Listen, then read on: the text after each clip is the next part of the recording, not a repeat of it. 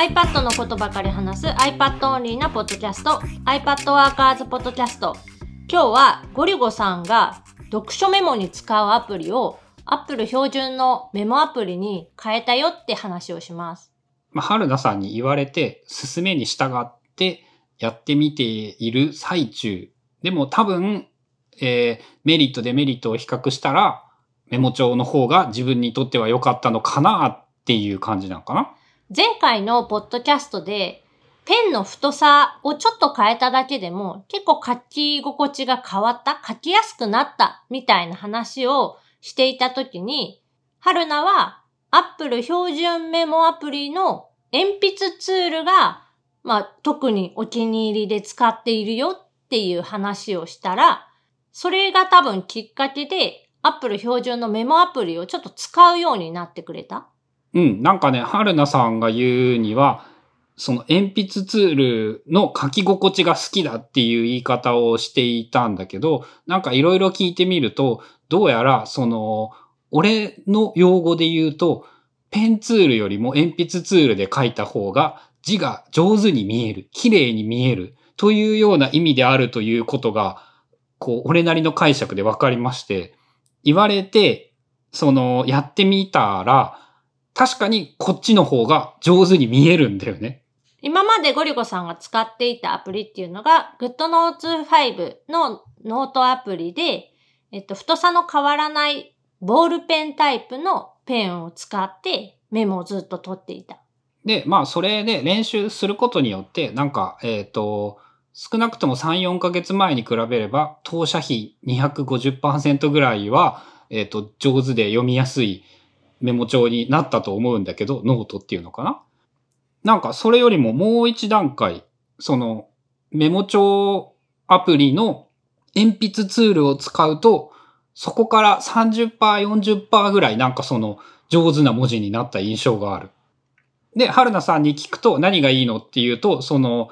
かすれてるから、そのごまかせるっていうニュアンスだったっけ？そもそも鉛筆ツールだと線がこうザラザラした感じっていうのかな線の周りがガタガタしているので多少線がブレたとしてもそこまで気にならない。でもあのボールペンタイプのこうエッジがピシッと見えるタイプのペンだとちょっとでも線がガタつくとそこがすごく強調されて見えるっていうのは変だけどなんかすごい悪目立ちするんだよね、多分。で、そういうところが割と軽くこうカバーされるっていう意味で鉛筆ツールは好きで、あとはまあ自分の場合だと簡単な絵とかも描くから、そういう時にその重ね塗り、濃淡がつけれるっていうのも結構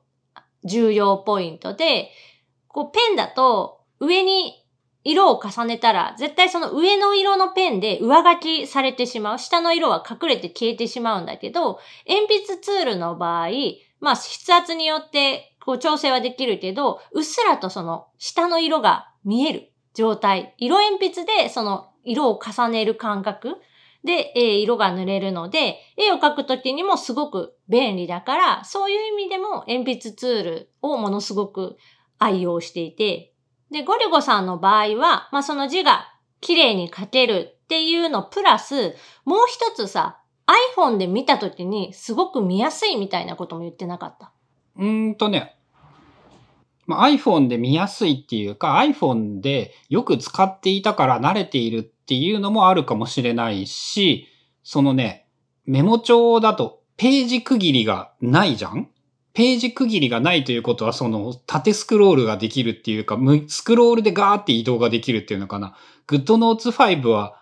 まあそもそも iPhone に入れてなかったっていうのはあるんだけど、ページめくりみたいな概念なのと、スクロールっていう概念によって、その見返すときにスクロールでパパッと移動できて見やすいっていうのと、あと書くときに、そのね、ページの終わりみたいなやつを気にしなくていいっていうのは、自分の場合には結構重要で、そのね、書いたらさ、このページで終わりにしたくないけど、余白が足りないので書けなくって次のページに回るしかない。それアナログだったら当然ということだと言えるんだけど、それを、その、iPad で読書メモを書いている時にそういう風にされるのは割と嫌で、だったら、その、ページという概念がないメモ帳の方が便利なんじゃないかなって思って、その一冊分メモをして試してみたんだけど、やっぱそっちの方が良くって、例えば、その、章が変わるたびに、そのページを区切った方が、自分の場合は合理的というか、その、そのぐらいのサイズ感で区切れた方がいいし、その、どこまで続くかわかんないけど、なんか足りなさそうだから次のページにするべきなのか、このままここに書くべきなのかということを考えるというのは、自分の場合は結構嫌だったみたいだということが分かった。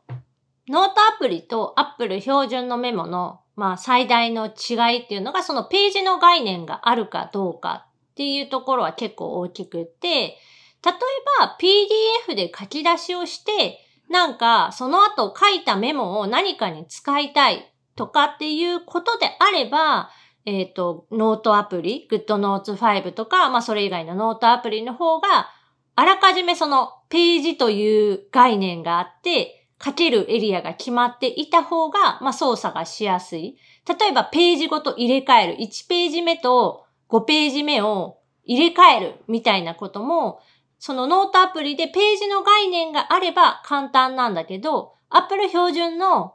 メモアプリで、まあ、5ページ目に当たるところを、1ページ目に当たるところと、丸っぽ入れ替えをしたいみたいなことを考えたときに、できなくはない。だけど、すごくやりにくい。まあ、なのでなんかね、メモ帳アプリの方がね、ウェブ、ウェブ的っていうかね、デジタル的っていうよりもなんかこう、ウェブっぽいようなニュアンスはあって、あのね、GoodNotes 5と結構違ったなって思うのは、そのメモ帳だと横に並べるということをほぼする気にならない。ひたすら下に書いていくという感覚になって、その大きさを変えられないとかっていうのも関係しているのかもしれないんだけど、その、例えば GoodNotes 5の横長のページ構成にすると、そのどっち方向に書くかを二次元に広げられるんだよね。メモ帳アプリはそれがなくなってしまうので、ダメな人にとっては結構ダメだと思うし、自分の場合もなんかそれによって、この考えることが狭まっている可能性はあるんじゃないかみたいなことはちょっと思ったりする。もう一つ、そのノートアプリ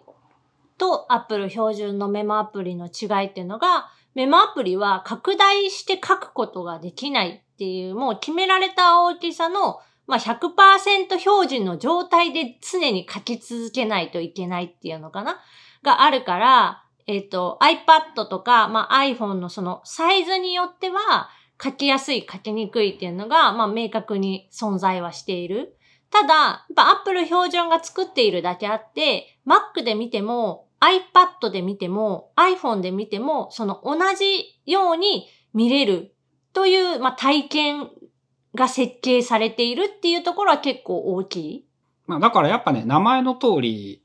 の日本語、日本語で言うとやっぱり名前の通りで、メモ帳はメモにしかならなくって、逆に言うとやっぱね、その春菜さんがよく言う考え事みたいなのには向いていないなと思った。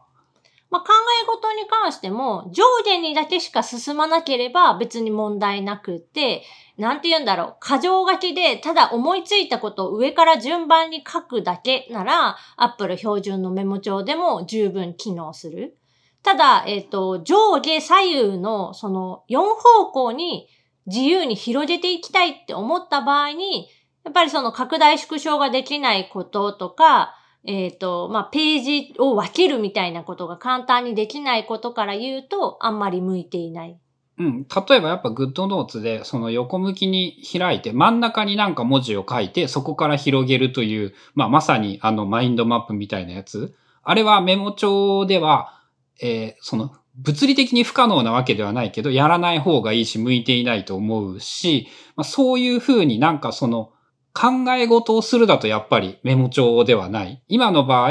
読書メモとして読んだものを上から順にこう内容としてまとめていくっていうことをやっているからメモ帳が良かったということは言えるので、なんか何もかもメモ帳がいいというのとはやっぱちょっと違うなっていうのは思った。まあ、聞いてて、まあ、使ってるところを見てて思うことは、ゴリゴさんの使い方として、その読書メモをまあ、本を読みながら手書きでメモを取ります。で、取ったメモを見ながら、えっ、と、もう一回テキストで別で打ち直しますっていう使い方で、そのメモに後からこう追記をするとか、メモを再編集する、手書きのメモをさらに手書きを書き加えるとか、えっ、と、入れ替える、さっきのページを変えるみたいな、そういう編集作業は全然しないのと、あと PDF で書き出すみたいなことも、まあ必要がないっていう条件だから、えっと、アップル標準のメモがすごく向いているところではある。うん。だからだいぶ条件付きで、えっと、メモをするんだったらよかったけど、それ以外で言うと、まああんまりあんまりとも言えないか。やっぱ、良い悪いがアプリによって違う、目的によって違うっていう感じなのか。だから、やっぱりその一つのアプリだけで全部を賄うっていうのは結構厳しいというか、使い方とか、書き広げ方、書き方によっても、向いてるアプリ、向いてないアプリっていうのがあるから、その、わざわざ一個、グッドノーツだったらグッドノーツ5とか、アップルの標準メモなら標準メモとかって縛ってしまうよりも、まあ自分が使いやすいっていう思うツールで書くことが一番大事なのかなっていうのは思った。あと、その文字の書きやすさ。文字をきれいに書きたい、うまく書きたいっていう観点から言うと、iPad ってさ、上の方とか、すごい下のギリギリのところとかって、書きにくくない？文字。めっちゃ書きにく、それはね、そういえば使っていて思って、メモ帳は常にこう真ん中のちょい上ぐらいの場所を自分が書く場所にできるけど、GoodNotes 5は紙の下の方は、その手を iPad より外側にしないと書けなくって、やりづれって思ってたんだよね。iPad ってどうやって置いてもまあその専用の台とかにはめれば別なんだけど、基本的には机と iPad の厚さ分の段差ができてしまう。で、えっ、ー、と、GoodNotes 5とか、まあノートシェルフとかだと、ページの端っこの方、ノートの紙の隅の方に書こうと思ったら、どうしてもそのなんか段差のところで書かないといけないみたいなことが、まあ起こってしまって、えっと、拡大ツールみたいなのを使ったりとか、まあ、いろんなことをすれば回避はできるんだけど、まあまあめんどくさい。せっかくさ、こう、気軽にメモが取れているのに、わざわざそのツールを呼び出さないといけないとか、ページを切り替えないといけないっていうのはすごく手間なので、その点、Apple 標準のメモなら、もうどこまででもまあスクロールができるというか、上に送っていけるので、自分が書きやすい iPad でいうところのちょうど、まあ、真ん中ら辺、中央ら辺で常に文字が書けるように、そのページ送りができるっていうのは結構メリット。まあ、あとね、あの、間に、もうちょっと下に付け足したいとか、この間に入れたいって思った時に、あんまやりやすいとは言えないんだけど、その空白を挿入っていうやつで、なんか間に隙間を空けて、そこにもう一回文字を付け足すみたいなのができるっていうのも、意外といいなって思った。あれもね、二つか三つ前ぐらいのその OS のアップデートの時に改善された。その要望が多分多かったんだと思う。ここに余白を入れたいっていうのがすごくあって、でも今までその機能がつくまでは、範囲選択ツールで動かしたい、隙間開けたいところを全部囲って、で、一気にギュッてこう下げるとか、えっと、一回切り取りをして、間になんか物を書いて、もう一回貼り付けをするっていうことしかできなかったんだけど、まあまあそれがバグって、なんか文字と文字がわーって重なったりとか、どっか変なとこに飛んでいったりとか、いろいろあったので、えー、そういう機能も今はある。なんか空白のところを長押しすると、空白を挿入っていうのが出てきて、で、それを押してあげると、まあ、間がポってこう開けれるように、なんか黄色いラインみたいなのが出て、そのラインを動かすことで余白の調整ができるっていう機能が今はある。ちなみにバグるというので言うと、今でも恐ろしい頻度で、特に別の端末からメモ帳を開くと、メモの中身が重なってバグるということは頻発しています。それね、最近、ちょっとね、Apple 標準のメモね、おかしい。まあ、そのうち治るかなと思って、無視してるんだけど、春菜さんの場合、その鉛筆ツールで書いた線がなんか極太に表示されるみたいな。俺はそのね、なんか上のやつと下のやつが重なって表示されて気持ち悪くって、なんかスクロールして画面から消えてもう一回戻ると治ったりしているとか、そういう感じになっていて、まあ、ちょっと厄介だなって思うんだけど、やっぱね、そのね、iPad で書いたものがね、iPhone でね、結構気楽に見れるんだよね。これは、その GoodNotes 5ではやっぱなかったことだなって思って、なんかその、普段から使っているアプリだから？っていうとか、スクロールでバーって探せるとかがちょうどいいのかな？その、読書メモを取るときと、そのメモをテキストに起こすとき以外は GoodNotes 5は絶対開かないんだけど、メモ帳だと iPhone で意味もなくちょっと見たりするっていうことがこうあったりはして、そういうのは悪くないかもしれない。あとは本の図表みたいなやつをこれ手書きで写すのはめんどくさいなっていう時にメモ帳だとこう操作が慣れているというのもあるかもしれないけれど簡単にちょっとここ部分だけ写真撮って残しとこうみたいなことができたりとかもある。まあ、それに関して言うと、ノートアプリ全般、スキャン機能とか、えっと、写真の挿入機能っていうのは充実しているので、そこに関して言えば、言ったらまあ、アップル標準のメモよりも高機能なことができる。まあ、標準メモの作法がアップルで共通しているので、その作法でできるから、その親しみやすいというのは大きいかもしれない。まあでもあのバグ治らんかったりするね。このスクロールして元に戻せば戻るっていう、うんだけど、戻らない時もあったりして。えっとね、アプリを再起動っていうのかな。あの、バックグラウンドも全部切ってあげて、えー、戻ってくると治ってる確率が結構高いと思います。あと、細かいことで言うとそういえばなんですけど、K 線が GoodNotes 5よりダサいです。標準メモの方が。まあ、数も少ない。種類も少ないし、多分あれは iPhone ベースだからなんだけど、iPad とか Mac で見ると、すごいその線の間隔が広い感じがする。うん、そう。で、なんかその、K 線のデザインが、なんか Apple のかっこよさがないよねっていうのは思ったりして、その iPhone、iPad で間隔、広さが変わるんだよね。iPad で書いた文字が iPhone で見ると単純に半分変、一辺が半分になるっていうのかなぐらいの大きさに縮小されていて、まあ、それでも読みやすいからいいんだけど、